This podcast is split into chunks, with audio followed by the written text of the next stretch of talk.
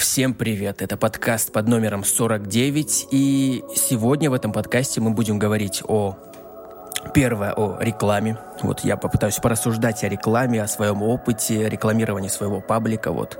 Э, поэтому ждите, совсем скоро это будет. Э, во второй части этого подкаста поговорим о том, куда катится моя жизнь начинающего звукорежиссера и музыканта. Вот, как-то так. В третьей части, в третьей части мы поговорим о желтухе, поговорим о интервью или части какой-то там э, части интервью Дробыша, где он рассказал Виктора Дробыша, э, где он рассказал о э, том, как попадают шоу-бизнес через постель у нас в России, как я понял. Вот. И в этой же части поговорим о Ким Кардашьян и Кенни Уэсте и их небольшом конфликте с их охранником. Вот. Поэтому тоже желтуха небольшая будет здесь. Э, и в последней части, моей самой любимой части, это части анализа, где мы возьмем трек неизвестного мне исполнителя и будем его анализировать с точки зрения э, начинающего звукорежиссера и опытного слушателя. Как-то так. Думаю, погнали к первой части. Для того, чтобы группе продвинуться, нужно следующие вещи. Нужен альбом в хорошем качестве. Нужно хотя бы два клипа, выложенных на YouTube. И опять же, приятно, чтобы было их интересно посмотреть. А, и нужно несколько фотосессий. В принципе, все. Пресс-релиз, всю эту хуйню за вас все напишут. Это все, что от вас требуется. Конечно же, конечно же, качество материала влияет на то, сколько продвижение будет стоить. А, ну, здесь, в этой вставке, с канала «Звук в руках» говорилось немного не о том, о чем я буду сейчас говорить, потому что он говорил о группах именно музыкальных, э, где э, имеются музыканты или, может, об артисте каком-то, который вот рекламирует себя. Это, я думаю, мне еще предстоит, возможно. Может, кого-то буду там продюсировать, может, сам буду э, писать какие-то песни, не знаю, посмотрим. Но сейчас хотелось бы мне э, поговорить о своем опыте в рекламе этой всей э, на основе своего паблика. Хотя там очень мало еще э, людей, человек, подписчиков. Но все же у меня уже есть что сказать так скажем. Хоть эти мысли, скорее всего, будут банальными, но э, все равно, все равно мне хочется высказаться. Э, так вот, могу начать с чего? С того, что э, когда я только начал ну, понял, что имеется ВКонтакте реклама, да, целая площадка, там какой-то маркетплейс или как маркет-реклама, э, или обычная какая-то еще реклама, какое-то разделение у них еще имеется. ВКонтакте именно только. Э, я начал, попытался прорекламировать себя в паблике в каком-то паблике, где там много подписчиков, и э, подумал я как бы более-менее считаю себя разумным человеком, и я сразу подумал, что нужно, нужна какая-то целевая аудитория, то есть аудитория, которая, которой будет интересно то, что я пытаюсь там доносить до людей, там, э, свое какое-то мнение. Вот, и я начал искать в этом, в маркетплейсе или, я не знаю, а, в бирже рекламы. Вот, наверное, это бир, больше лучше назвать это биржей реклам каких-то. И начал искать какие-то м, паблики, которые были бы эм, направлены на какую-то музыкальную составляющую. Вот так как в этой бирже я так и не понял, э, можно ли выбирать прям определенные какие-то паблики, э, этого я не знаю, потому что мне выдавалось вот какие-то определенные, точнее, э, выдавались те, которые вот мне выдали, вот такие вот э, паблики, в которых можно рекламироваться, и все. Э, каких-то определенных, которые я хотел лично, там сложно было найти. Я как бы щелкал, э, перезагружал страницу, и мне выпадало все новые и новые какие-то э, паблики, в которых можно было как-то рекламироваться. И в основном выпадает там какие-то э, группы, где приколы, э, какие-то угары, смешные картинки. Э, и мне попался, две группы попались э, музыкальные, где там одна группа, э, связанная с э, Мияги и Эншпилем, вот, как я, типа их фанатская группа, как я понял. Там вроде мне еще и попадалась даже и группа э, чисто их, Хаджими или как-то так. Хотя, может, я тоже, может, это фанатская группа, я не знаю. И еще какая-то тоже музыкальная группа, где э, имеется рэп, рэп-паблик такой, куда выкладывают э, там какие-то песенки с какими-то цитатками, картинками. И я почему-то подумал, что, ну, это же моя целевая аудитория. Там же это музыкальный паблик, это не там не говорят о кулинарии, там, о автозапчастях каких-то нет. Этого не было. Э, вот, о музыке, по сути, я думаю. И там было м, 300 тысяч, что ли, подписчиков. В общем, там где-то полмиллиона человек на две вот эти группы, на которые я хотел прорекламиться. Вот было полмиллиона, так скажем, грубо говоря, человек. И э, я подумал, что ну вот, э, наконец-то сейчас я прорекламирую, мне там минимум тысяча человек зайдет и подпишется, и э, будет круто. Но не тут-то было. Кстати, цена недорогая, на самом деле. Я удивился очень сильно. Э, где-то потратил 500 рублей, что ли. Вот на эти две группы я потратил даже меньше. Меньше 500 рублей у меня вышло.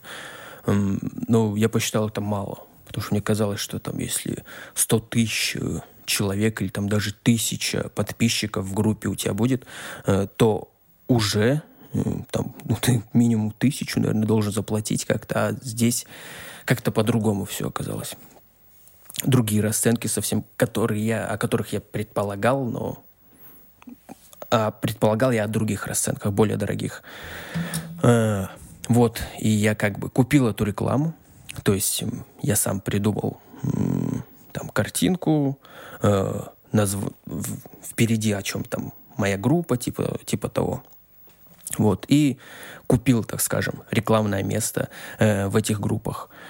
Э, и вот когда пришло время, что мои посты начали там работать уже, э, я ждал этого времени, и на мое удивление, никакого притока э, новых подписчиков вообще не было. Грубо говоря, из полмиллиона человек, на которые я, так скажем, ну, опять же, грубо говоря, показал, э, вот, показали этот пост мой, прорекламировали меня, у меня были лайки там какие-то штук, 20, наверное, лайков было поставлено. И ни одного подписчика. И ну, я удивился. Я вот правда. Э, был удивлен немного. Сразу же у меня началось какая-то небольшая, наверное, паника по поводу того, что, блин, я, у меня, наверное, контент отстой, потому что вот даже в, это, в этом отрывке в начальном э, говорилось о том, что э, необходим ну, хороший альбом, хороший клип, если вы рекламируете какого-то музыкального артиста или музыкальную, музыкальную группу, ну, музыку, так скажем. Там вот клип хороший, фотосессия какая-то прикольная. Вот это, это как бы продукт твой, который должен быть более-менее качественный, тогда ты при меньших затратах э, получишь столько же там, подписчиков, фанатов, чем ты бы сделал какое-то плохое, плохую музыку и, и потратил бы, пришлось бы потратить больше денег, чтобы как-то э, столько же фанатов и подписчиков все получить. Хотя это, блин, спорно все для меня, что деньги, они, конечно, решают что-то, но, м- думаю, не настолько. Можно, что ли, купить любовь э, каких-то там людей или если ты не очень делаешь, то как сделать так, чтобы тебя поняли? Ну, не знаю, это, это сложно. Э, так вот, я прорекламировался, никаких подписчиков там не было. И я тут же понял, что у меня было неправильное понимание о том, что такое целевое, целевая аудитория. Или, ну, блин, мне казалось, что если человек слушает музыку, значит, он мне так казалось на тот момент, и это очень глупое суждение, но мне казалось, что если человек слушает музыку, он подписан в какие-то музыкальные паблики, э, слушает там, м- не знаю, русский рэп какой-то, то, скорее всего, он э, ему будет интересно развиваться вот в каких-то звукорежиссерских там в, как музыкант развиваться. Я понял, что э, нет, вот эти вот все паблики там где всякая музыка с прикольными цитатками, э, смешные картиночки, где там поржать чисто ты заходишь, какие-то мем, мемы посмотреть. Это все одного поля ягоды. Это все одно и то же, и туда люди подписываются ну, для развлечения. И мой контент, который не скажу, что он прям такой развивающийся, но все равно он, я считаю, направлен больше на э, людей, которые ну, пытаются как-то расти, развиваться. Вот, ну, лично я как представляю себе, что э, я бы зашел куда-то вот на в просторы интернета, там, в ВК, э, и скорее всего, если бы я был, например, там, музыкантом, ну, я есть, допустим, начинающий музыкант, звукорежиссер, э, мне было бы интересно послушать там тоже какого-то музыканта, какой-то опыт, какие-то инсайды э, в плане там развития э, какого-то человека и как он проходит эти, ну, свою вот, этот путь э, развития как музыканта или может даже не музыканта. Я уже говорил много раз о том, что э, мне даже интересно, если ты какой-нибудь врач там будет и он показывает, что вот он развивается, двигается куда или там блогер какой-нибудь, э, тоже это все интересно смотреть и, и слушать. Поэтому я понял, что мой контент, он больше не развлекательный, больше какой-то, ну, познавательный, назову его. Назову его так. И поэтому, э, да, поэтому теперь я э, опять скоро, вот скоро совсем, э, прорекламируюсь, уже, как мне кажется, на целевую аудиторию. Вот, и не знаю, принесет ли это мне опять же, может, я опять сейчас ошибаюсь, это не, не моя целевая аудитория на самом деле, а какая-то, ну, ну, опять ошибаюсь. Грубо говоря, э, э, целевая аудитория в другом месте у меня находится. Вот, не знаю, не знаю, но когда про, прорекламируюсь, я не, опять же точно не знаю. Ну, до конца этой недели, думаю, это сделаю. И э, в следующем подкасте. Вот постараюсь уже рассказать о том, получилось ли что-то, не получилось ли что-то. Как-то так. И такой, такая вот мысль сейчас пришла, э, что все-таки, когда я, например, буду как исполнитель какой-нибудь себя рекламировать, то, э, скорее всего, тогда как раз-таки в каких-то вот таких пабликах развлекательных, это и будет заходить. Это и нужно вот э, выдавать вот этот контент. Например, я буду писать рэп какой-нибудь, рэпчагу, и, и да, вот как раз-таки в паблике, где там э, Мияги и Эншпиль или Энди Панда, туда прорекламироваться, и может быть, да не может быть, тогда, скорее всего, я буду получать подписчиков каких-то. Вот. А тут я вот ложанулся, потерял деньги, пусть небольшие, но потерял. Получил там пару десятков лайков и все. Ну, как-то вот такой вот опыт. вот такой вот опыт, вот так все нудно, э, как мне кажется, получилось. Получилась эта часть. Ну, поэтому давайте перейдем уже к следующей части.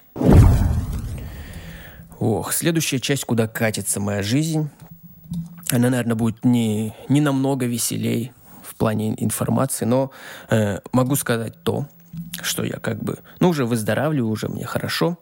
И я начал пересматривать м, свое, ну, блин, не отношение, наверное, э, а свой тайм, тайм-менеджментский, блин, как это называть-то? Потенциал, нет, не потенциал, э, свою структуру тайм-менеджмента, свои программы, в которых я работал э, в этом тайм-менеджменте. И как мне кажется, почему я вот начал делать, потому что э, опять я был нездоров, мне было тяжело все делать, э, мозги были как-то на... тяжело их было напрягать, и когда я начал э, планировать свою неделю, как обычно я делаю это в конце недели, следующую неделю, э, я открыл программы, в которых я работаю. Это все Google сервисы, там Google Keep, э, Google календарь, э, Google задачи. Вот эти вот три программы основные. Ну, еще Google почта, ну, это, это чуть-чуть другое, считаю. Вот. И начал их открывать, смотреть, что да как там. И мне показалось это настолько тяжелым и муторным, э, что ты должен сначала в одну программу залезть, э, посмотреть, что там я там какие-то заметочки или сделал, не сделал, потом в другую программу посмотреть, там что у нас, э, есть ли какие-то встречи, не встречи, и потом в третью программу залезть и уже там сидеть и писать все вручную, выписывать каждую задачу, которую должен сделать. Эм, при этом еще ты должен запоминать все, что ты там посмотрел, в почте посмотрел, может, что-то кто-то прислал. Эм, и мне показалось это вообще неэффективным. То есть, ну, грубо говоря, наверное, скорее всего, я перерос вот эту вот э, свою методику э, по управлению своим временем. Я думаю, скорее всего, так.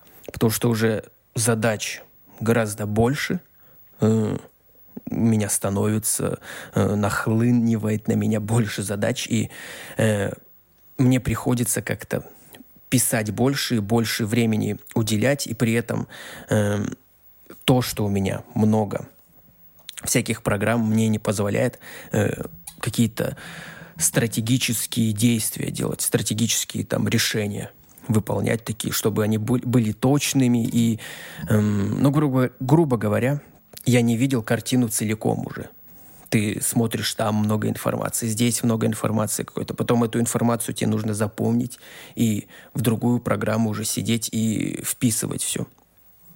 Это мне показалось очень, даже очень, да, очень не очень или очень, очень неэффективным. Вот. Или не очень эффективным. Э, поэтому я нашел программу Notion. Вот, э, Notion пишется. И она пока я вот сколько, три дня сейчас в ней сижу, так скажем, перевожу все свои дела туда. И это крутая программа. Это просто, это что-то с чем-то. Это похоже на, если кто пользовался OneNote, такой типа заметчик э, от Microsoft, где там можно создать какую-то базу данных, какие-то заметки, и все это там в одном месте, плюс ты поиском можешь пользоваться. Я как бы в OneNote пытался сделать там свою базу данных, свои заметки, все там, чтобы у меня было, но там это настолько муторно, настолько ужасно, что э, я понял, что нет, я ну, не смогу там работа, наверное, года два назад было. Я вот в OneNote сидел, пытался все свои дела распланировать там. Э, Notion же, я, грубо говоря, у меня одна табличка, имеется одна база данных моих всех дел каких-то, которые я буду закидывать туда, и уже эта табличка трансформируется как-то там в плане визуала, например, как календарь, или как табличка, или как список, может быть, или как канбан вот этот, э, который в Trello, допустим. А, а, о Trello я как раз-таки говорил, не помню уже когда, что вау, для меня Trello это теперь супер-пупер, и я буду э, использовать это Trello для работы там над большими проектами своими. Но как бы я систему этого Trello, Kanban, вот эти функции, буду использовать, но это можно сделать в Notion. И это настолько ну, круто, что у тебя все под рукой, э, все твои там статьи, которые я пишу, м, там заметки, все они вот в одной программе. И пока что, пока что все круто пока что все круто, не знаю, как будет дальше, э, но теперь мне кажется, что именно эта программа, она мне позволит до конца своей жизни не беспокоиться о поиске новых программ каких-то. Вот. Как-то так у меня сейчас. Вот такой вот период моей жизни, это я считаю, э, в прошлом вроде подкасте или позапрошлом как раз-таки говорил о черных полосах и черных и белых полосах. И вот как раз-таки белая полоса, это трамплин, который э, сейчас меня, наверное, выведет на новый уровень продуктивности. М-м. Вот он он. Вот он он. Думаю, все, давайте начнем читать новости. Погнали. Новости. А в новостях сегодня у нас желтизна полнейшая. Я ее обожаю, эту желтуху. Поэтому давайте начнем. Виктор Дробуш поведал о пробившихся через постель российских артистах. Вот так гласит название этой статьи. Э, продолжу читать. Продюсер Виктор Дробуш в эфире программы «Однажды» э, поведал о пробившихся через постель российских артистах. Э, запись передачи была на сайте телеканала ТВ, окей. Э, вот цитата Виктора Дробыша. «Э, «Появились даже олигархи, которые готовы платить за своих любовников», заявил Дробыш. Он предположил, что в любовном порыве они интересуются у партнеров, олигархи, то есть, чего бы чего бы вам хотелось, мол, любовники, чего вы хотите? А те отвечают, э, петь, иметь квартиру и машину Мерседес. Э, зачастую люди говорят, опять же Дробыш, наверное, продолжает, зачастую люди говорят, я сейчас свистну и Дробыш прибежит. Э, и вы знаете, иногда прибегает, признался продюсер. Э, по его словам, на подобные предложения отзываются и такие шоумены, как Максим Фадеев, Игорь Матвиенко, Константин Меладзе. При этом Дробыш подчеркнул, что он не продается, если не видит в исполнителе потенциала. Ох, э, так, еще, еще сейчас зачитаю. По мнению продюсера, богатство существует параллельно с успехом. Я могу, например, гордиться и открыто говорить, что за ту же за ту же песню с бурановскими бабушками за счет того, что она взорвала Евровидение, я заработал несколько сотен тысяч долларов, сказал Дробыш. И все. Блин, я, ах, я думал, какие-то имена будут, типа там вот тата, тата и тата артистка, вот она на самом деле, я ее продюсирую, потому что мне там заплатил ее вот ухажер или там м, олигарх. А здесь такого нет. Ну, как бы, да, и было понятно, что вряд ли э, Дробуш расскажет, откроет карты какие-то, прямо имена какие-то, но э, все равно, на мой взгляд, то, что вот он говорит, что существуют вот такие люди, которые платят деньги именно своим любовницам, там, любовникам, почему тут было написано о любовниках, ну, наверное, в общем плане. Ну, и, не знаю, что-то я, я, я ждал имен, я ждал разрыва, какого-то инсайда. Ну, а здесь, по сути, это и так было понятно.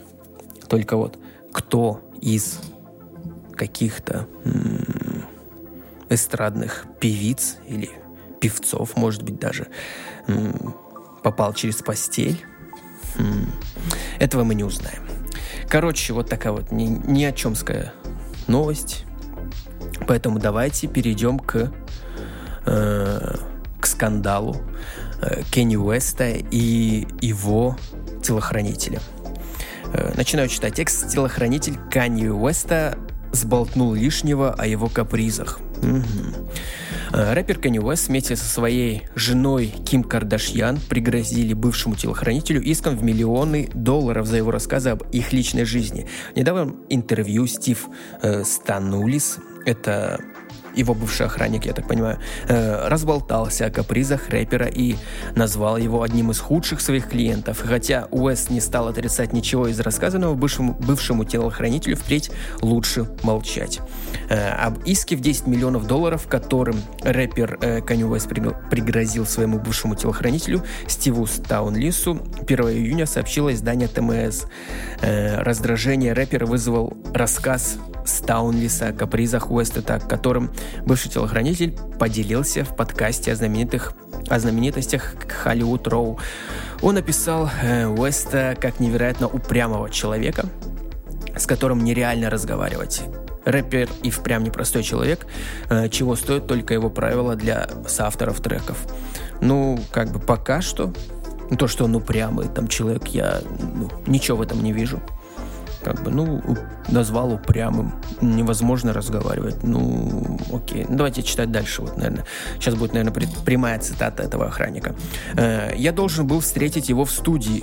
Когда он добрался туда, мы зашли в лифт, и он сказал, ты не собираешься нажать, э, то есть Канни Уэст сказал, ты не собираешься нажать на кнопку этажа, на который мы едем? Э, и я такой, э, мол, охранник говорит, я понятия не имею, какой этаж нам нужен. Я первый день на работе. Э, и Канни Уэст начал возмущаться. То есть ты не позвонил заранее, чтобы узнать, куда я должен направляться. Э, И я как бы, охранник сказал, нет. Ну, он возмущался и буйствовал. Ну, блин, это... Не, ну это жестко. Это как бы жестко со стороны Кенни Уэста. Это э, ну, сложный человек. Явно сложный человек. И тут вот была статья про соавторов треков. Ну, правила для соавторов треков. И я посмотрел вот ее как раз таки эту статью, э, и там говорилось о том, что он во время написания альбома своего «Jesus King», вроде так он называется, а, «Jesus is King», э, он для своих вот всех соавторов, я так понимаю, звукорежиссеров, наверное, я не думаю, что для артистов, с которыми он участвовал, он э, их попросил придерживаться какого-то поста в еде, ну, то есть кушать какую-то определенную еду и не заниматься сексом. Вот, потому что, мол, э, Кенни Уэст начал очень сильно веровать в Бога, и у него какие-то вот появились предрассудки в этом плане. И, блин, это понимаешь, что очень ну, плохо быть таким. плохо быть таким, как Кенни Уэст. Ну, я считаю, потому что явно появятся люди, вот как охранник, которые будут говорить о том, что вот Кенни Уэст там такой-то такой, пусть даже э, возможно, охранник подписывал какое-то соглашение о том, чтобы не разглашать э, каких-то вот секретов там. Но все равно же ну, появятся такие люди, которым будет пофиг на это, и вот даже то, что охранник впервые вот рассказал, так скажем, наверное, наверное впервые, что вот Кенни Уэст вот настолько вот, что он не нажимает кнопку лифта или лифта, э, чтобы поехать туда, куда нужно, вот он, мол, стоит и такой, нажимая или там одевая ботинки на меня, да, это очень плохо, это, блин, я вообще не представляю, как может таким быть человеком, когда ты не, это жестко. Я не знаю, есть ли друзья у Кани Уэста. Наверное, есть. И он, скорее всего, э, с людьми, которые равны ему, там какой-нибудь Джей Зи, может быть, или э, еще какой-нибудь артист, скорее всего, общается нормально. И как, ну, я видел всякие видосики, где они в студиях пишут песни, э, и там они, да, улыбаются, все классно, все клево, но э, общаться таким тоном там, или что, что ты не нажал на кнопку лифта, э, хотя, ну, возьми и нажми, это ну, уже говорит, что ты... Блин, мне вот для меня сейчас Кенни Уэст, он ну, пал немножко в моих глазах. Хотя я пред, ну, предполагал, что он именно такой, но не настолько же. Наоборот, было бы клево, если бы ты э, с простыми, с простыми именно людьми э, общался как-то, ну, типа на равных. Ну, например, кто-то на тебя работает, ты э, ну, просто или не общаешься, не нажал, ну, нажал просто кнопку и все, сказал там в следующий раз, типа, ну, не, я не знаю, как, какое оправдание можно придумать, не нажимать кнопку, но в следующий раз можно сказать, там, вот, ну, нажми кнопку, например, или открой дверь, когда я иду, там, открой дверь, мне хочется так, ну, хотя, может быть, это было все нормально, и охранник э, преувеличивать. Давайте дальше продолжим читать. Э, Уэст и его жена Ким Кардашьян обвинили Станулиса, ну, охранника, в разглашении данных об их личной жизни, пригрозили Э, что если он позволит себе это еще раз, то его будет ждать суд. Основанием для обвинения Уэс считает контракт о неразглашении, который Стаунлис подписал в 2016 году, но у адвоката, бывшего телохранителя на этот счет другое мнение. Э, прямая цитата адвоката. Мой клиент не нарушил никакого соглашения о конфиденциальности. Он рассказал то, что и так было известно, известной истории к тому моменту, сказал адвокат. Эм, ну, наверное, не знаю. Так, сколько бы Уэст не пытался скрыть свою личную жизнь, она то и дело попадает под объективы камер. Недавно рэпер отверг поцелуй жены во время прямой трансляции и стал героем мемов про смущение. Отдельный повод для шуток – это наряд Уэста. Чего стоит так его серебряный балахон? Ну, про поцелуй в прямом эфире от жены там Кардашьян. Я не знаю, в чем здесь прикол. Э, она просто сидела, такая там, повернулась, поцеловала ее в щеку, он как бы не ответил, типа, ей. Он, наоборот, поулыбался, такой, ну, поцеловала и поцеловала. Почему он должен был в ответ ее сразу целовать, что ли, тоже в щеку? Ну, я, я не понял, в чем прикол вот именно вон того хейта или не хейта это э, в отношении Канни Уэста. Не знаю. Ну, то, что он вот такой человек, который вот прям... Ну, не, я не люблю таких людей, с которыми ты, не знаю, приходишь к ним в гости или ну, просто общаешься с ним, а у них какие-то есть рамки в голове, которые вот ты, мол, должен э, там, или не должен делать вот, вот это, вот при мне, пожалуйста, это не делай, там, или при мне, пожалуйста, не говори то-то. Я не знаю, я с такими пытаюсь сразу же как-то ну, дистанцироваться от таких людей, потому что, ну, не знаю, мне, мне некомфортно, лично мне некомфортно. Может быть, нет, это, не, я считаю это неправильным. С любой точки зрения для меня это, ну, какая-то, ну, бред. Ну, вот ты что-то придерживаешься, ты придерживаешься этого тебе ведь э, никто не мешает взять там куда-то э, или что-то сделать у себя дома, например, э, какие-то правила, для себя сделать эти правила.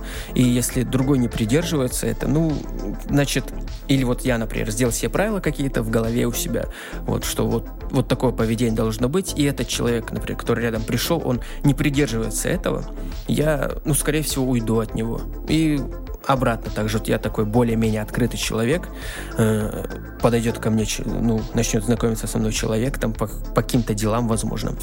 Мне придется с ним э, контактировать, и он начнет мне высказывать какие-то вот свои предпочтения о том, что вот не занимайся сексом, э, не кушай еду вот эту, то не, и опять же, если это я буду работать на него, то, ну, ну да, то, наверное, может быть, придется это выполнять. Если я приду к Кенни Уэсту, как звукорежиссер, допустим, э, и он мне скажет, вот я, ну, не кушай там вот это, вот кушай только вот это, э, по сути, это, ну, он работодатель, и он, наверное, прав. И получается что? Получается то, что я все говорил, защищая охранника.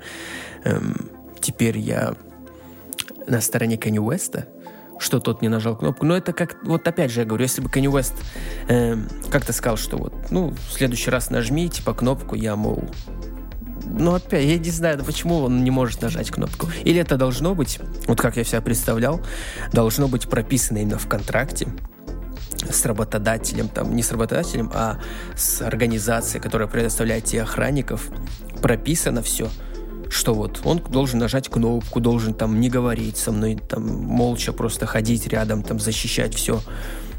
Тогда да, и тогда, если, например, с тобой заговорил охранник, ты такой, ну, можешь, я, я бы лично ответил что-то, так, любезно. И после чего пошел бы в организацию, которая мне предоставила этого охранника, и сказал, что так и так э, он нарушил. Я только не говорите, что я сказал, просто поменяйте мне охранника и все. Я, я думаю так, более подло, наверное. Ой, ладно. Не знаю, не знаю. По сути, можно еще одну новость зачитать. Время. Время еще есть. Вот, в график мы вкладываемся. Поэтому я...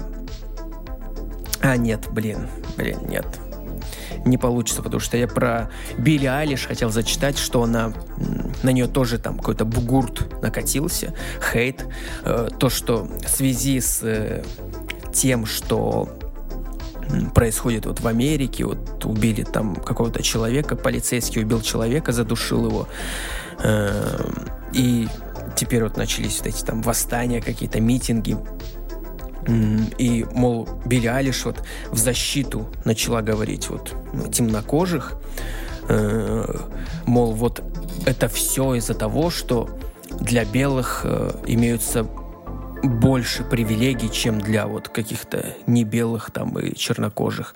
И на нее вот нахлынул вот этот вот бугурт, потому что она э, начали все говорить, мол, как ты так можешь, э, ты такая же расистка, потому что все должны быть на равных, там белый, черный, все равны, а ты вот начинаешь э, теперь защищать э, черных, при этом принижая белых.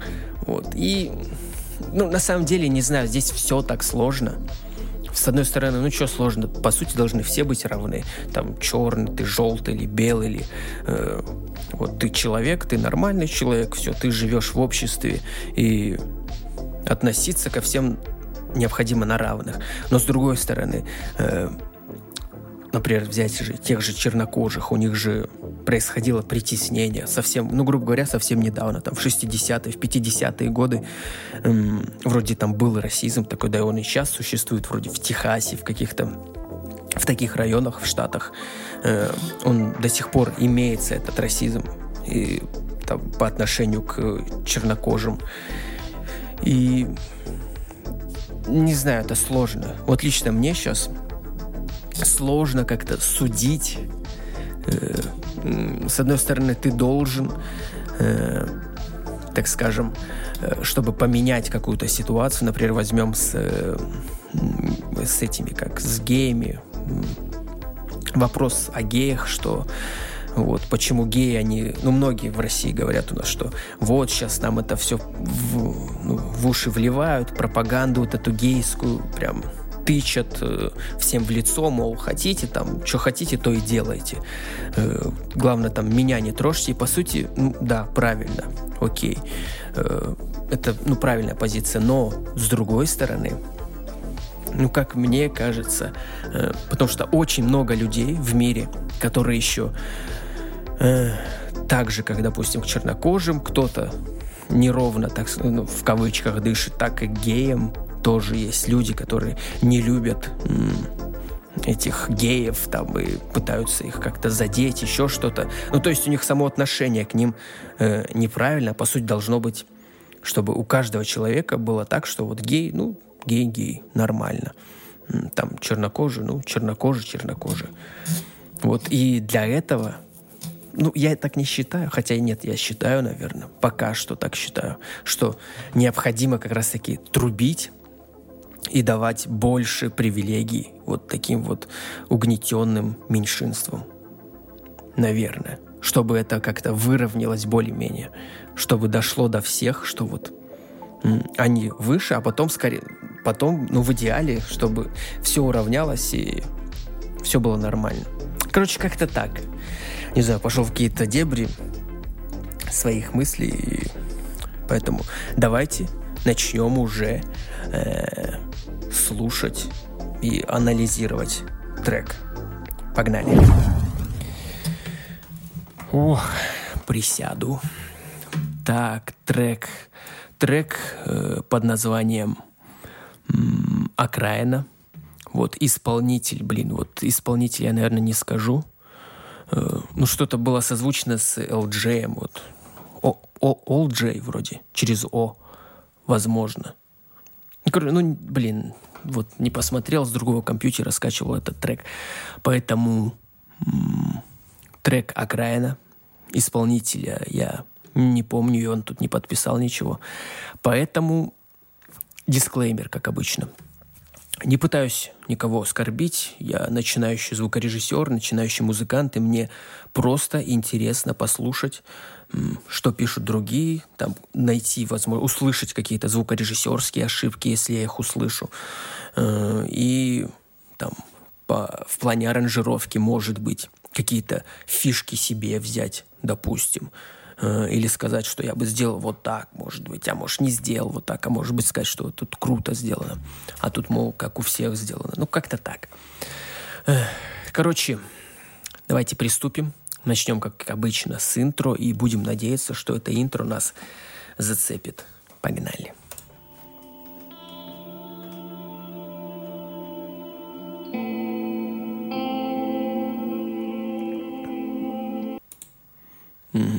Ну, интро, как обычно, как у всех, оно классное.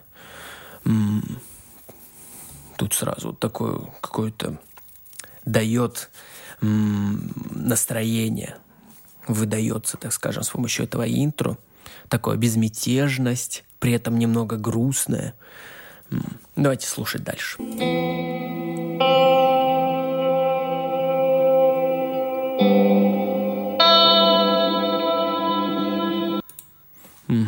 Ну, прикольно. Прикольно.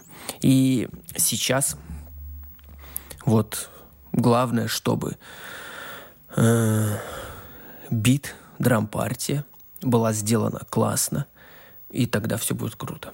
Давайте посмотрим, как у нас звучит драм-партия. Все курят сигареты, это очень-очень плохо. Люди слушают советы, что кричат им за спиной. Я не такой, я не такой, что с головой. Люди ничто, если хотят Ну, прикольно, прикольно. Конечно, что-то как-то э, есть ощущение, что что-то не то. Вот повторюсь. Ну что? Опять же, вроде э, имеются сцены. Вот это вот ближнее поле, э, дальнее поле, среднее поле. В этом треке как бы не все в одной куче. Ты вот слышишь там что-то, какие-то звуки, слишком много ревера, и ты такой, вау. Где-то вот ближе как голосу, чуть ближе там и там гитарка сама вот эта или что там играет.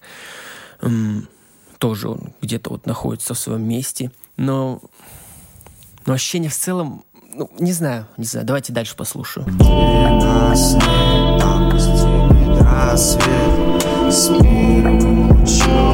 посмотрим на свет Поглубже вздохнем, оставим свой Ну тут с голосом, с голосом что-то не то, он э, совсем теряется. Как мне кажется, теряется в, в треке, в, в музыке. Потому что вроде с, с музыкой все неплохо. Ну, я так по драм-партии так прикинул. Ну, прикольно звучит. Может быть, можно бы, было бы сделать лучше, не знаю точно. Не знаю, но мне нравится музыка. Вот голос теряется. Это вот э, я недавно, вот пока у меня сейчас такой э, болезненный период, э, я слушал там, опять же, какое-то двухчасовое сведение новое, там рассказывалось, какой-то курс. Э, и там вот говорилось, что вот должна быть компрессия на голосе для того, чтобы э, голос не терялся в миксе.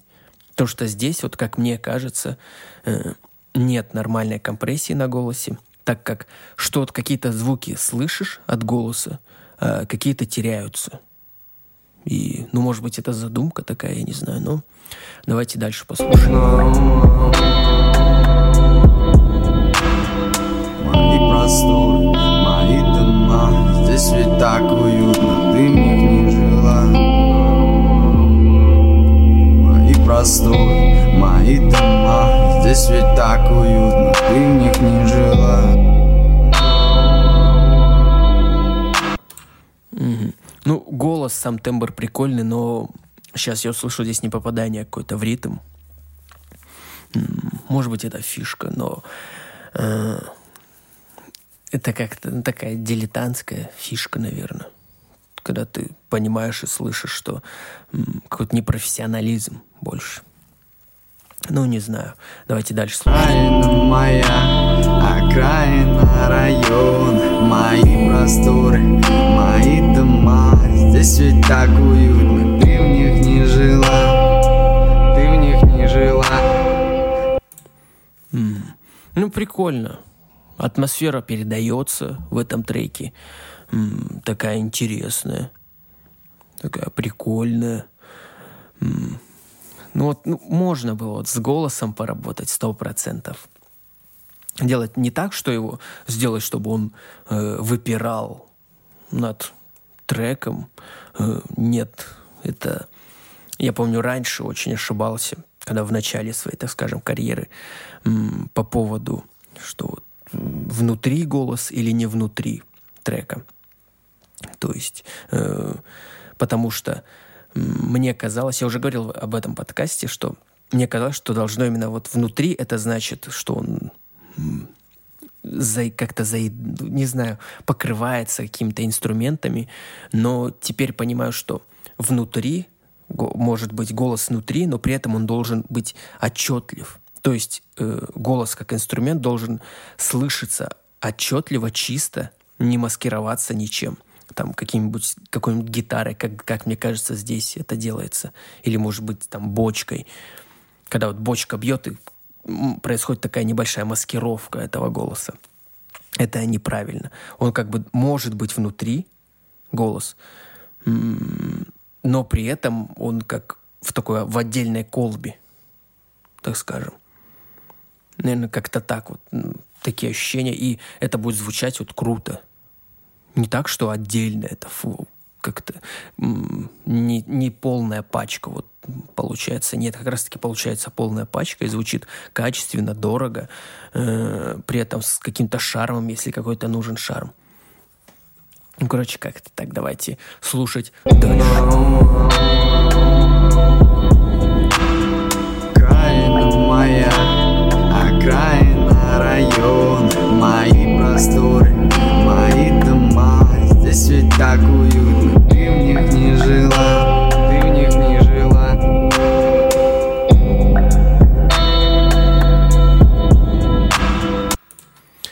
С одной стороны, слушаешь, вроде нормально в каких-то местах нормально, но в каких-то местах э, ты слышишь голос, он начинает тише, как бы теряться, э, и при этом ты понимаешь, что вот так и задумано, ну, специально так исполнитель сделал, чтобы потише здесь спелось.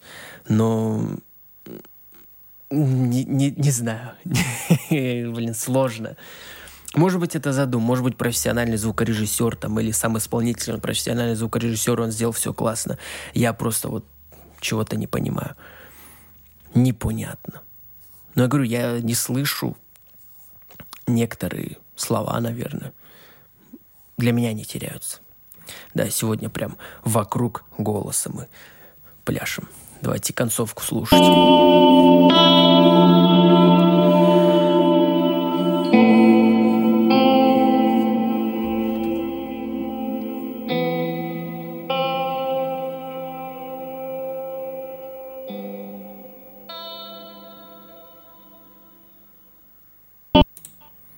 Угу. Ну, прикольно. Прикольный трек. Такой чувствуется какая-то творческая, творческая завязка, что ли, или творческий подход э, к созданию этого трека. Хотя, может быть, исполнитель просто скачал бит, вот такой прикольный, возвышенный, необычный, и вот спел. Может быть и так. Поэтому, не знаю, ничего не буду здесь говорить, но ну, прикольно. Мне понравилось, поэтому э, из 10 баллов м- поставлю, наверное, м- баллов 7. Потому что, говорю, вот что-то мне в плане вот звукорежиссуры где-то какие-то... Вот что-то не хватало мне. Какой-то более внятности, наверное. Не знаю. Потому что вот та же гитара, она же вот играла, по сути, в, в миксе, была в треке, такая прикольная, если брать чисто музыку. Э, вот играла, она, она была отчетливо слышна, эта гитара. И не было такого ощущения, что она выбивалась, там была отдельно от трека. Нет, она дополняла этот трек. Здесь также и с голосом. Он должен быть отчетливо слышен, э, и при этом дополнять этот трек. Вот здесь вот в плане с отчетливостью, слышимости этого голоса, на мой взгляд, опять говорю, на мой взгляд, проблемы. Может быть, у меня сейчас уши как-то замылены, или я просто еще не слышу, они, ну, они у меня не натренированы настолько, но все же, все же как-то так. Как-то так, давайте, думаю, Сколько поставил там? 10, 7 э, из 10. Вот, это круто. Но трек крутой. Поэтому погнали заканчивать этот подкаст. Ох, конец подкаста и 49-го. Следующий будет 50-й подкаст. И как бы юбилейный. И у меня уже в привычку вошло на юбилейные подкасты ничего не делать такого. И скорее всего, и в этот раз ничего такого я не сделаю. Вот. Поэтому, хотя, может быть, что-нибудь придумаю, может, что-нибудь сделаю. Э, как бы мне еще нужно этот подкаст э, сделать в, более качественный в, пла- в плане звучания, потому что вот сейчас слушал тоже, э, вчера анализировал этот подкаст, и выходило так, что он, голос у меня чуть дальше, чем там у референс моих подкастов, которые я слушаю. Не знаю, сложно. Короче, всем спасибо. Э, всем пока и подписывайтесь там в паблик ВК и куда вы только захотите. Поэтому пока.